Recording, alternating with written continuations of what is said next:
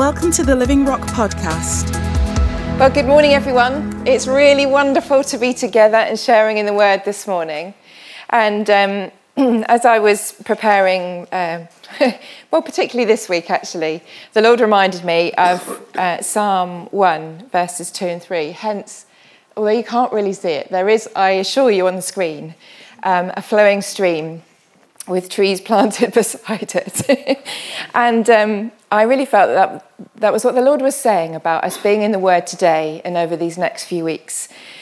because uh, the psalmist says in verse 2, his, uh, about the per- he's talking about the person who is spending time in the Word, and he said, His delight is in the Lord's instruction, and he meditates on it day and night.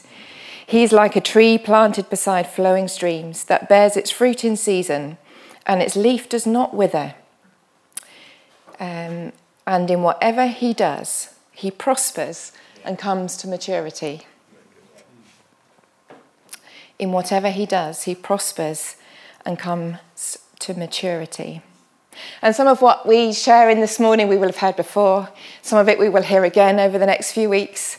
But this is a time to enjoy being in the Word together, to linger, to listen to, as it were, not just dip our toes in and take them out again, but to plunge our roots into truth, into the Word of God, and draw up His rich truth that will bring us to fruitfulness and maturity with no withering away. That's been my prayer for today and these weeks ahead. So today we are all in we're in the book of Ephesians, the letter Paul has written to the Ephesians, as you will know if you've been here in recent weeks. We're making headway into some phenomenal, profound truths, and we're going to continue a little bit in this today. And I really love the book of Ephesians, but where to start and where to stop? which might be the most important thing this morning. Well, um, I wonder if you've ever tried summarising something in one sentence. Maybe you've been at college or school and uh, someone said, I want you to show what you've learned about this topic in one sentence. Or maybe you're um, describing a book to someone in one sentence. I am dreadful at the summary sentence. I can't be concise. I always feel I've missed something out. Uh, I'm dreadful at it um, but apparently it's a good thing to do. About 25 words or more is ideal. Um, so I really enjoy the fact that Paul, after his short greeting at the beginning of Ephesians, launches into a single sentence that runs from verse 3 to verse 14. In the Greek, that's 202 words. It's the second longest sentence in the New Testament, and he does hold the prize for the first longest, which is in Colossians chapter 1. And We looked at that a few months ago. So this is where we are. So I thought this morning we'd just look at one sentence together. I hope that's okay. And uh, in our English translations of the Bible, some of that is lost because the translators tend to put full stops in every now and then to help with readability. So we just need to keep in mind this is one sentence. This is Paul unleashing his one sentence of um, profound truths um, to the Ephesians. So let's read together. I'm reading from the CSB translation. Please turn up if you have a Bible. This is Ephesians chapter 1, verse 3 to 14. Blessed is the God and Father of our Lord Jesus Christ, who has blessed us with every spiritual blessing in the heavens in Christ for he chose us in him before the foundation of the world to be holy and blameless in love before him. He predestined us to be adopted as sons through Jesus Christ for himself, according to the good pleasure of his will, to the praise of his glorious grace that he lavished on us in the beloved one. In him we have redemption through his blood the forgiveness of our trespasses according to the riches of his grace that he richly poured out on us with all wisdom and understanding. He made known to us the mystery of his will according to his good pleasure that he purposed in Christ as a plan for the right time to bring everything together in Christ, both things in heaven and things on earth in Him. In Him, we have also received an inheritance because we were predestined according to the plan of the one who works out everything in agreement with the purpose of his will, so that we who had already put our hope in Christ might bring praise to his glory. In him, you also were sealed with the promised Holy Spirit when you heard the word of truth, the gospel of your salvation, and when you believed the Holy Spirit is the down payment of our inheritance until the redemption of the possession to the praise of His glory. Amen. what an incredible sentence! It is full of deep and profound truth. You might have noticed as we read it together, there are repeated phrases that Paul keeps coming back to, even in the same sentence. He does it a few times. They just ramp up the intensity of the worth and the value of what Paul is describing. He starts with rightful blessing and praise of God, and he doesn't stop. He praises God in the middle of his sentence. He praises God at the end of his sentence. This is a breathtaking eulogy of the living God for who he is in verse 3, for his glorious grace, verse 6, and for his glory, verse 12 and 14. No wonder Paul doesn't stop for punctuation, hey? he just keeps going. And such an explosion of praise it can only serve to help us anticipate what's coming next. And he starts with, in verse 3, um, Blessed is the God and Father of our Lord Jesus Christ, who has blessed us with every spiritual blessing in the heavens. Paul isn't highlighting here spiritual blessings versus material blessings. He's not describing a location that's far off or a location of blessings that are currently unavailable and hidden away. He says, He has blessed us, and that means now. Yes. Spiritual implies that the Holy Spirit is at work, making these blessings available and accessible to us now. Yeah. When he speaks of blessings in the heavens, he's saying something about the seat of God's power, of his authority, of his permanence, that this is where the blessings come from, where Christ is seated, blessings that bear heaven's stamp and heaven's divine quality. And we can see in the rest of this sentence that although Paul uses the term um, us when he's talking about himself and the Ephesian Christians he's writing to, this is true for all of us who are Christians.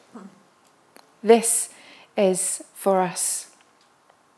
And Paul then goes on to expand something of what this, uh, these blessings that are spiritual and, and, in the heavens means. And um, we're going to have a little look at that this morning. We could spend hours, days unpacking this. But let's just have a look at things um, this morning that I think will help us and um, to do that, we're going to just look at three things, or perhaps to be more accurate, three ins in Christ, in together, in for purpose.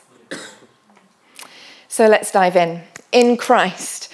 Um, you will have noticed that that phrase is repeated throughout that sentence, and it's one of Paul's go to phrases for describing us as Christians.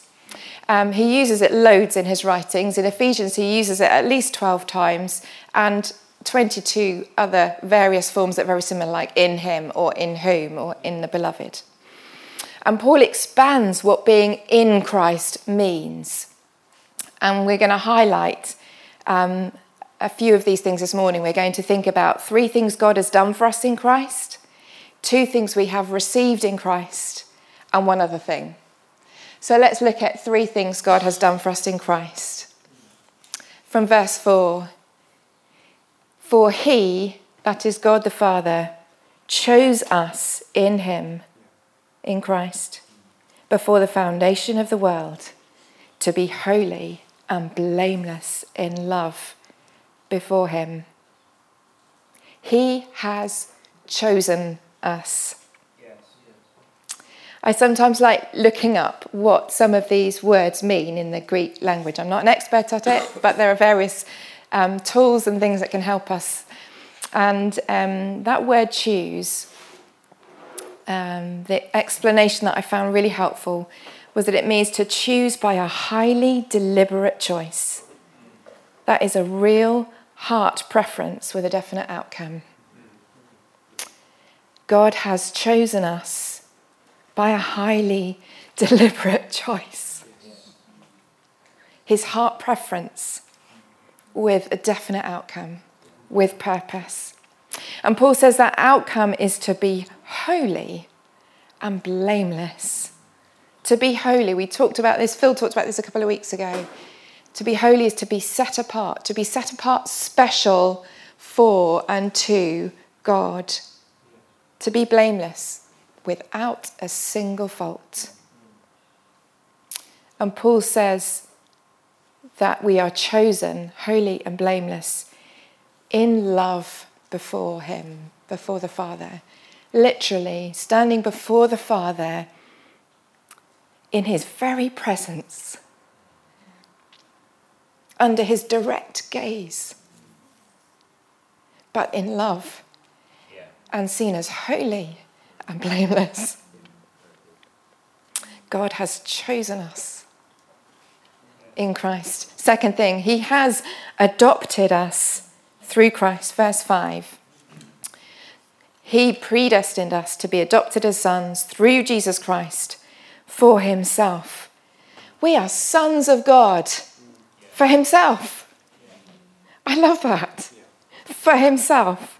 The, um, adoption in the New Testament era was not the same as what we might know of today.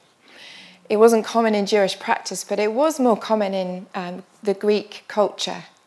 And its purpose was to adopt an adult son into a family to be the legal heir of the family's inheritance. An adult son adopted as a son but as the legal heir to the family's inheritance. And the word adopt literally means to place as a son. How wonderful that we stand in love.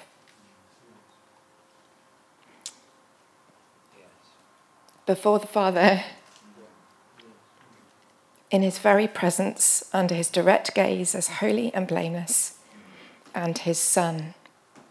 If I can say this, male and female sons, heirs of his inheritance. Wonderful. The third thing that we see God has done for us in Christ is he has sealed us verse 13. In him, that is Christ, you also were sealed with a promised Holy Spirit.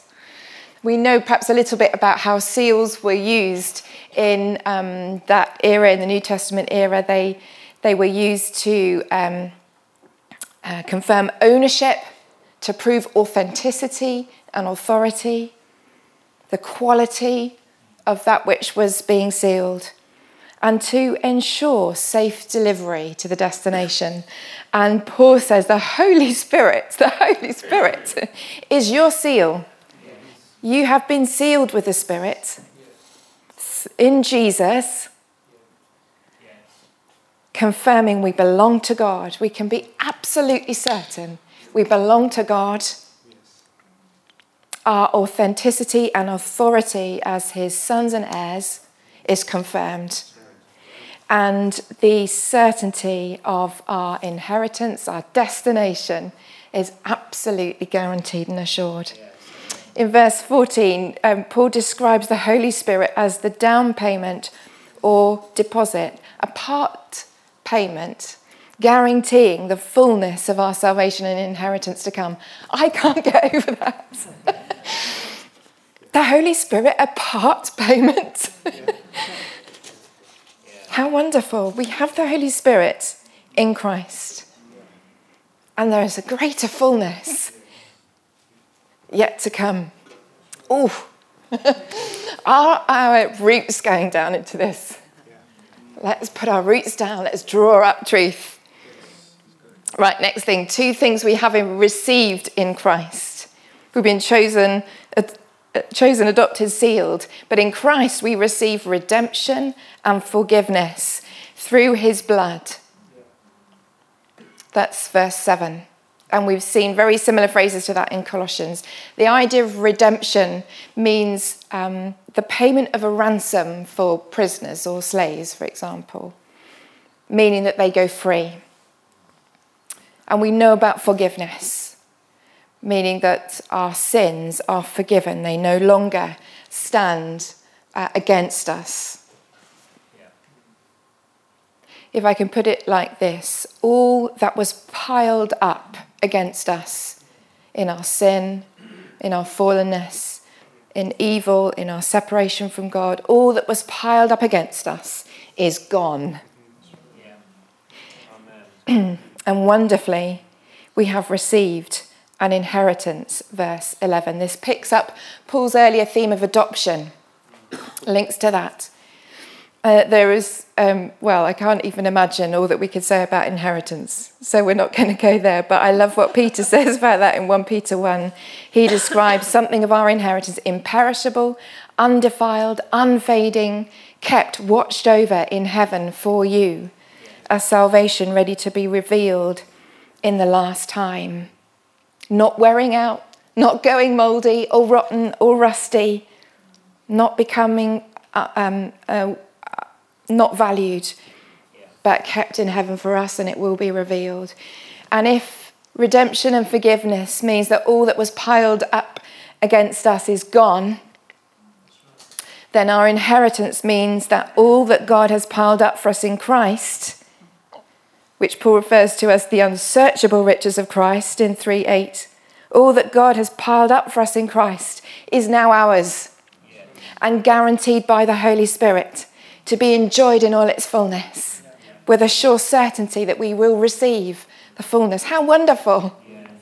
That this morning in Christ we are chosen, adopted, sealed with the Spirit. We have redemption, forgiveness, and inheritance. Draw it in. These are wonderful truths. And just for a moment, just notice um, some of the other language that Paul uses to describe the quality of these things. He talks about every spiritual blessing. He talks about God's glorious grace lavished on us in the beloved one who was Christ. He talks about the riches of his grace richly poured out with all wisdom and understanding. What love! What grace! I really like this um, quote I read from Lynn Cohick's um, commentary. She says, the sense of overflowing abundance that spills out, refreshes, and makes new all it falls on. This is the effect of God's riches expressed in His grace. Not parceled out reluctantly or miserly, but poured out with lavish abundance and unrestrained generosity. Oh, hallelujah. Praise God. How wonderful. So, three things that God has done for us in Christ, two things we have received in Christ, and there's one more thing. There is an all or nothing here. In Ephesians chapter 2, Paul describes these same Ephesian Christians, um, how they used to be. In 2 verse 12, he says that you were without Christ, without hope, without God. Or, in other words, at the beginning of that chapter, he says, You were dead. And we are either all in Christ, wholly, all of us in Christ, or we're not in Him at all. Yes. We're not partly in or partly out. And it's not up to our efforts to be in. We're either alive in Christ or we're dead. And we're not in Christ because we come to a church gathering. We're not in Christ because our parents are Christians. We're not in Christ because we live a largely inoffensive life or pretty much stick to Jesus' teachings. We're only in Christ when we believe, which is what Paul says uh, in, uh, uh, in verse 13 of chapter 1. So that's my encouragement this morning. I want us to know, each, each and every one of us, that for ourselves we have got to the point where we have believed in Jesus Christ. That means that we recognize that He died for our sin. And that means that we repent, we turn away from the way we've been walking in our own way and in our sin. We turn away from that and we turn towards Jesus and ask Him to forgive us and come and help us live for Him. And that's something that we must do this morning if we haven't done that before. And instantly we are then in Christ with all of it. the all or nothing. Okay, so that was my first point in Christ. Just to say, the next two are shorter, but profound because it's the Word of God. So, in Christ, and the second point is in together. Paul consistently refers to us, us, us in this sentence. It's unmistakably inclusive language. And he makes a point even sharper in verses 11 to 14, where he says that we who had already put our hope in Christ might bring praise to his glory. In him you also were sealed when you believed with the promised Holy Spirit. And then he goes on to talk about the down payment of our inheritance. He's changed the us to now we and you and brought it back to the us again in our inheritance. It's like he's saying to the Ephesian Christians, Well, I believed first. Or those with me, we believe first. You believe later.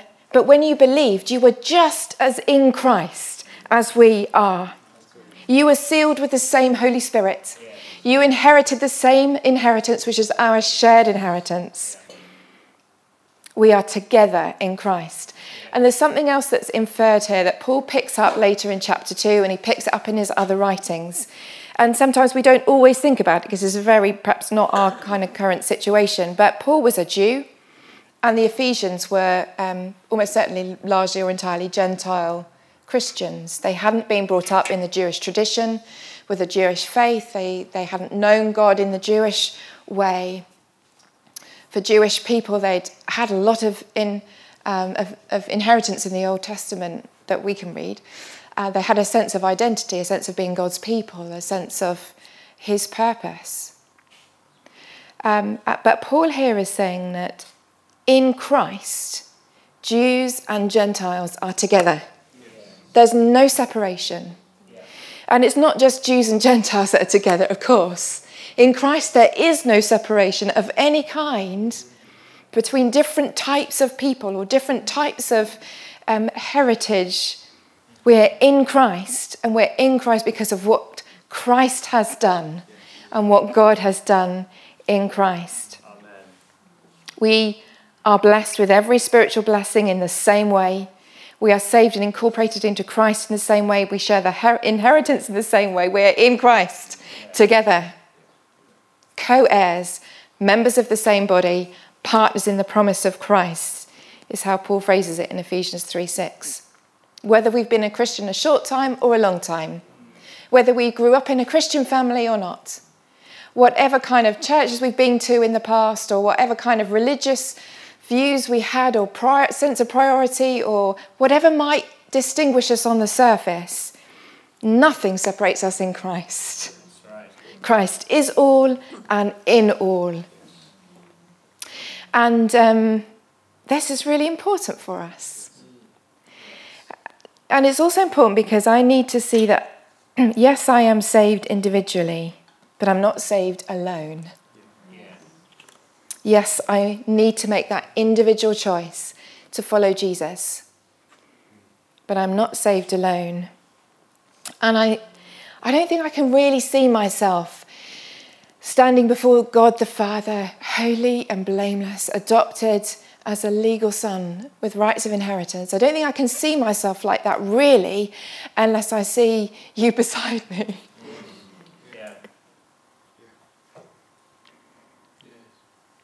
We don't actually stand before God alone. Right. We must see ourselves standing together. Yes. We are one in Christ. And it's very challenging. This um, must have a profound impact on how we see one another. It must have a profound impact on our priorities, on our gatherings, on how we spend our time and our resources, on our families' priorities. It must have a profound impact on choosing to love, choosing to prefer, choosing to serve. And it must have a profound impact because in Christ, in together, we are in for purpose. This is a repeated thread that we pick up in that one sentence. And um, I'm not going to expand on this much today, um, partly because I know Benj has got the master plan coming up, which is the title of his talk, uh, in, in maybe next week, and I'm believing he's going to build on, on that. But let's just even just look at some of these descriptions.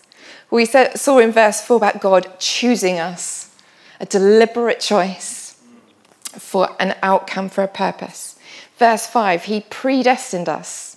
He pre, before, destined, I kind of set our destiny, determined in advance that we would be adopted as His children. And it says, according to the good pleasure of His will. Verse 9 again talks about his will, talks about his good pleasure that he purposed in Christ as a plan for the right time.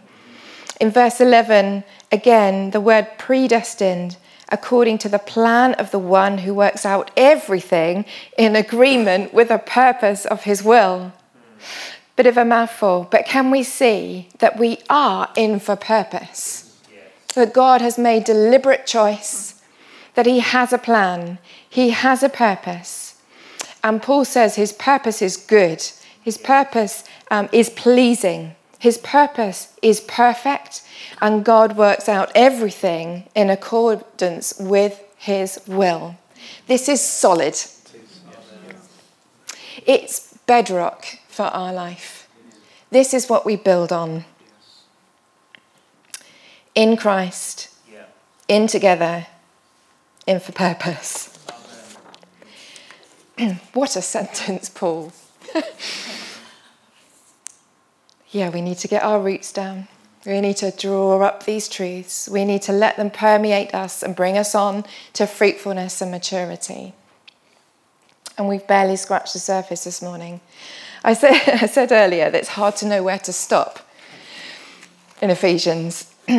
and if you just um, dare to look at the next phrase at the end of the next sentence. So the start of verse 15, new sentence, in uh, the CSB translation. After this incredible sentence of profound truth, Paul says, This is why. And he's going to go on to say why and what he prays for the Ephesian Christians. He's praying for them in the, in the light of the fact they're in Christ, in together, in for purpose. This is why. And I, I feel that that's our challenge this morning to know our this is why.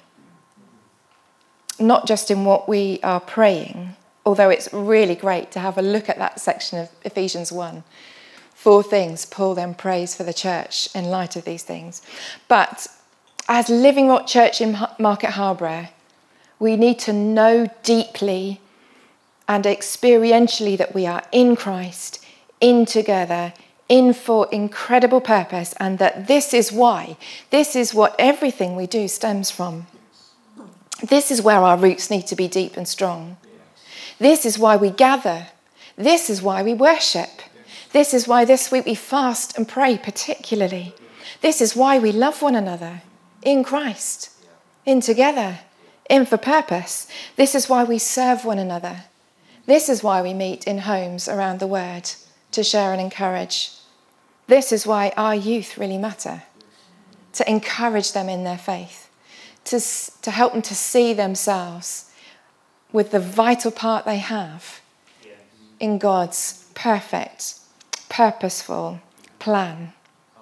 This is why we share the good news about Jesus, because we know that everyone who believes in the Lord Jesus Christ will be saved. In Christ, in together, in for purpose. This is why.